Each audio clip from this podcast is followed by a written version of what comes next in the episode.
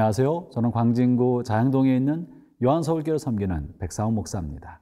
오늘도 하나님의 말씀과 함께 하루의 문을 열고 말씀으로 하루를 시작하는 여러분 모두에게 선하신 하나님의 복되신 은총이 종일 함께 하시기를 바랍니다.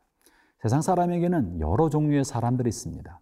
혹자는 예수 믿는 사람과 예수 믿지 않은 사람으로 나누지만 사실은 예수 믿는 사람들 중에서도 다양한 부류의 사람들이 있습니다. 특별히 오늘 본문에는 예수님께서 십자가를 지고 골고다 언덕을 오르시는데 예수님의 뒤를 따라 예수님과 함께 골고다 언덕을 오르는 사람 세 부류의 사람을 보여주고 있습니다. 이 세 부류의 사람은 서로 다른 목적과 서로 다른 뜻을 가지고 예수님을 따르고 있는데요. 어쩌면 이들은 오늘 우리의 모습을 보여주며 그리스도를 따르는 세 종류의 사람을 보여주고 있는지도 모르겠습니다. 오늘 주 하나님의 말씀은 누가복음 23장 26절부터 32절까지의 말씀입니다. 누가복음 23장 26절에서 32절 말씀입니다. 그들이 예수를 끌고 갈 때에 시몬이라는 구레네 사람이 시골에서 온 것을 붙들어 그에게 십자가를 지워 예수를 따르게 하더라.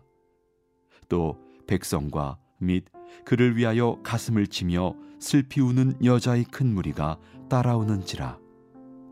예수께서 돌이켜 그들을 향하여 이르시되 예루살렘의 딸들아 나를 위하여 울지 말고 너희와 너희 자녀를 위하여 울라 보라 날이 이르면 사람이 말하기를 잉태하지 못하는 이와 해산하지 못한 배와 먹이지 못한 젖이 복이 있다 하리라 그때에 사람이 산들을 대하여 우리 위에 무너지라 하며 작은 산들을 대하여 우리를 덮으라 하리라. 푸른 나무에도 이같이 하거든 마른 나무에는 어떻게 되리요 하시니라. 또 다른 두 행악자도 사형을 받게 되어 예수와 함께 끌려가니라. 예수님께서 십자가형을 언도받고 십자가를 지고 골고다를 올라가실 때 예수님과 함께 골고다 길을 하고 있던 사람이 있었습니다. 그 중에 한 부리는 구레네 사람 시몬이죠. 오늘 본문 26절에 그에 대해서 이렇게 표현하고 있는데요. 그들이 예수를 끌고 갈 때에 시몬이라는 구레네 사람이 시골에서 오는 것을 붙들어 그에게 십자가를 지워 예수를 따르게 하더라. 이 구레네 사람 시몬은 예수님의 제자가 아니었습니다. 사실은 예수님에 대해서 잘 알지도 못했고 예수님을 따르고자 하는 의도도 전혀 없었던 사람입니다. 이 사람은 멋모르고 엉겁결에 예수님을 따르는 사람이었습니다. 아무 의도도 없이 그저 잘못 얽혀서 예수님을 따르는 무리에 포함된 사람이었죠. 이 사람은 자신의 삶을 관여하고 계신 하나님의 섭리도 모르고 엉겁결에 뜻하지 않게 사실은 억울하게 이 길을 가고 있었던 것입니다. 그는 자신과 아무런 관계없는 일에 아, 휘말린 사람입니다. 억울한 일을 겪었습니다. 여러분 세상을 살다 보면 나 자신의 잘못과는 상관없이 억울한 일에 관여하고 휘말려서 고난을 겪는 사람들이 종종 있습니다. 내가 왜 일을 겪어야 하는지, 나, 나의 잘못과는 아무런 상관없이 다른 사람들 때문에 경제적인 어려움을 겪거나 사회적 어려움을 겪거나 사람들에게 오해를 받아 말할 수 없는 괴로움을 겪는 사람들도 있는 것이죠. 우린 이렇게 나의 의지와는 상관없이 무언가에 얽혀서 어려운 일, 고난, 우리의 내 십자가 아닌 남의 십자가를 지고 고달픈 일을 겪을 때가 있는 것입니다. 구레네 사람 시몬이 그런 격입니다. 그는 영문도 모르고 당해서 죽음의 자리까지 끌려갔습니다. 놀라운 사실은요, 그가 이렇게 억울하게 고난을 당했기 때문에 사실은 예수님께서 쉼을 얻을 수 있으셨습니다. 예수님은 아주 고통스러운 채찍을 맞으셔서 걸을 힘마저도 없었습니다. 그런 예수님께서 무거운 십자를 지고 골고다를 오르는 올라가는 일이 예수님의 육체적인 힘으로는 너무나 붙인 일이었습니다. 그런데 억울하게 끌려온 고레나 사람 시몬이 예수님의 십자가를 대신 져 주셨기 때문에 예수님은 잠시라도 고레나 사람 시몬 때문에 쉼을 누릴 수 있었던 것이죠. 사랑하는 형제자매 여러분, 여러분이 혹시 억울한 일을 당해서 마음이 아프고 화나고 속상할 때가 있습니까? 만약 여러분이 억울한 고난을 겪음으로 누군가의 인생의 십자가가 잠시 놓여지고 나로 인해 그가 조금이라도 쉼을 얻을 수 있다면 여러분에게 복된 것입니다. 구레네 사람 시몬은 지금은 고통스러운 남의 십자가를 지고 있지만 이 일을 계기로 그가 예수님을 알게 되었고 교회사에 전해오는 전설에 의하면 그는 뭐 곧 그 예수님을 따르는 제자 중에 한 사람이 되어서 복음을 전하는 생애를 살았다고 전해지고 있습니다. 하나님께서 억울하게 남의 십자가를 지고 고통당하는 여러분의 고통을 아시고 하나님의 놀라운 섭리 가운데 이것을 반드시 보상해 주십니다. 하나님은 공의로운 재판장이시니 억울한 일을 당한 사람에게는 의로운 상급으로 보상해 주신다는 것을 믿기를 바랍니다. 오늘 이렇게 영문도 모르고 예수님의 십자가를 대신 졌던 구레네 사람 시몬. 그는 억울했지만 그가 그 십자가를 잘 감당했을 때 훗날 그는 그리스도의 제자가 될 수 있었던 것처럼 여러분의 삶에 당한 고난을 잘 감당할 때 하나님이 반드시 보상해 주십니다. 또 하나 물로 교회 공동체 안에도 그리스도를 잘 알지 못하고 아내를 따라 친구 따라 이러저런 이유로 영문도 모르게 교회를 끌려왔지만 그리고 그것이 자신에게 시간 낭비인 것처럼 여겨졌지만 그러는 사이에 그가 그리스도를 알게 되어 놀라운 구원의 은총에 참여하는 하나님의 백성이 될 것입니다. 고레네 사람 시몬은 이처럼 영문도 모르고 그리스도를 따르고 있는 사람을 보여줍니다.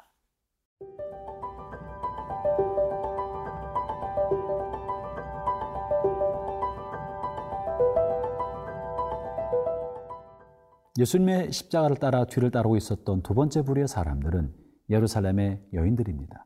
오늘 본문 27절과 28절에서 이렇게 표현하고 있는데요. 또 백성과 및 그를 위하여 가슴을 치며 슬피 우는 여자의 큰 무리가 따라오는지라.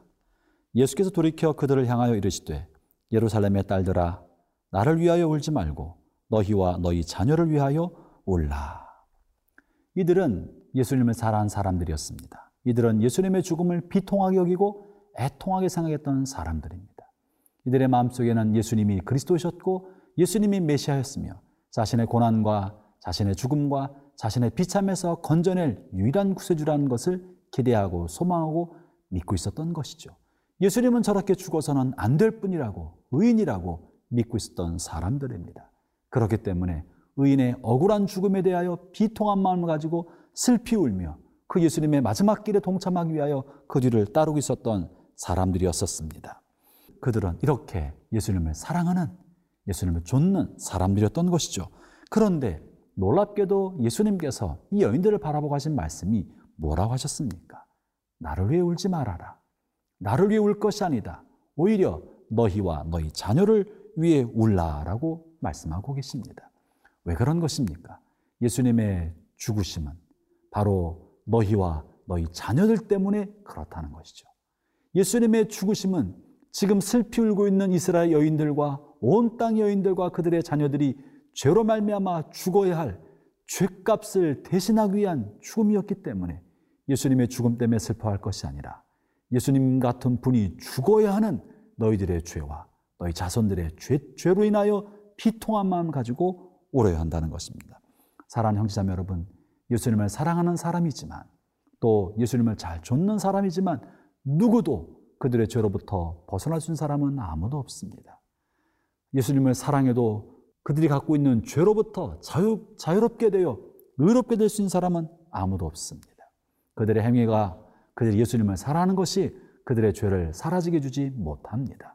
오직 그것은 십자가 달리신 예수님의 피로서만 구속함을 받고 속량함을 받을 수 있는 것입니다. 그러므로 우리가 진정하게 슬퍼야 될 것은 십자가 달린 그리스도의 죽음이 아니라 그리스도를 십자가에 못 박을 수밖에 없게 만든 나의 죄요. 우리 인류의 죄요. 온 세상의 죄인 것입니다. 그러므로 예수님의 십자가를 향하여 연민과 동정심과 애통의 눈물을 흘릴 것이 아니라 그만큼 자신의 죄를 향하여 애통하고 통회하며 피통한 마음을 가져야 한다는 것이 오늘 주님께서 말씀하신 두 번째 말씀인 것이죠. 세 번째 부류의 사람들은 예수님과 함께 십자를 지고 갔던 두 명의 행악자들입니다. 오늘 본문 32절에 이렇게 표현하고 있는데요. 또 다른 두 행악자도 사형을 받게 되어 예수와 함께 끌려가니라. 이들은 예수님과 함께 십자가형을 언도받고 골고다 사형 집행장을 향해 가고 있었던 사람들입니다. 이들도 예수님과 함께 골고다 십자가 길을 올라갔습니다.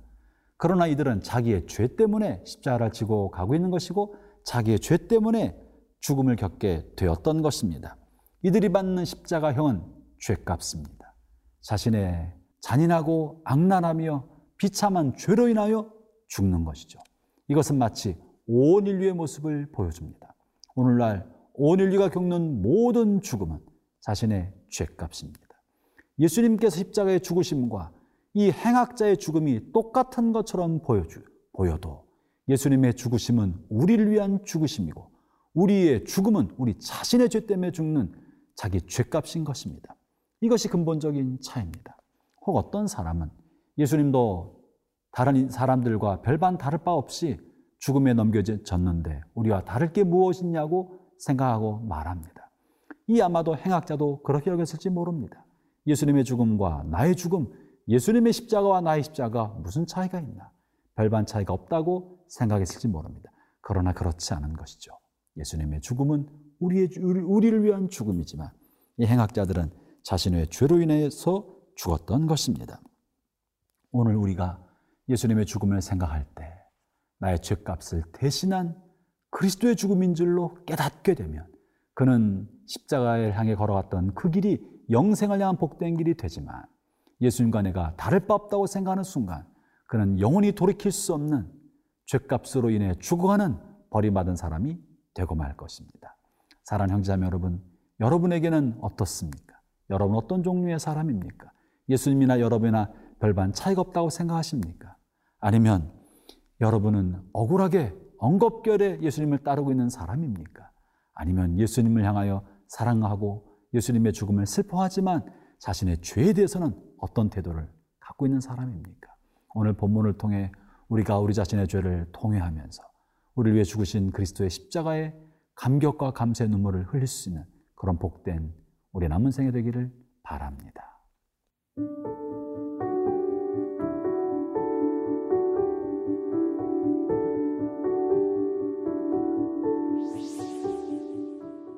하나님 아버지, 예수님의 십자가를 생각할 때 나를 위해 대신 죽으신 주님의 십자가가 마음에 도전을 주고 감동을 줍니다. 그러나 그의 죽으심은 나의 죄값 때문입니다. 주님의 십자가를 생각할 때마다 내 속에 숨겨 있는 숨은 죄를 보게 해주시고 나의 죄의 비참함을 보게 해주셔서 애통하는 마음과 통회하는 마음으로 거룩함과 정결함을 얻게 해주시고 날마다 거룩한 길을 걸어갈 수 있도록 이끌어 주옵소서. 예수님 이름으로 기도합니다. 아멘.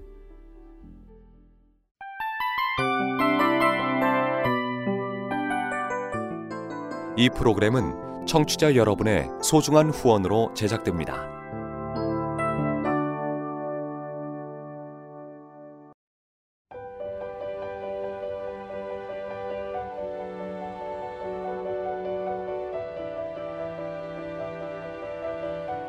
세상에는 수많은 교회들이 있지만 더 깊이 있는 말씀 강해를 찾기 위해 크기로만 교회를 선정하지 않습니다. 보다 좋은 영적 콘텐츠를 더 많이 나누기 위해 방송비를 받지 않습니다.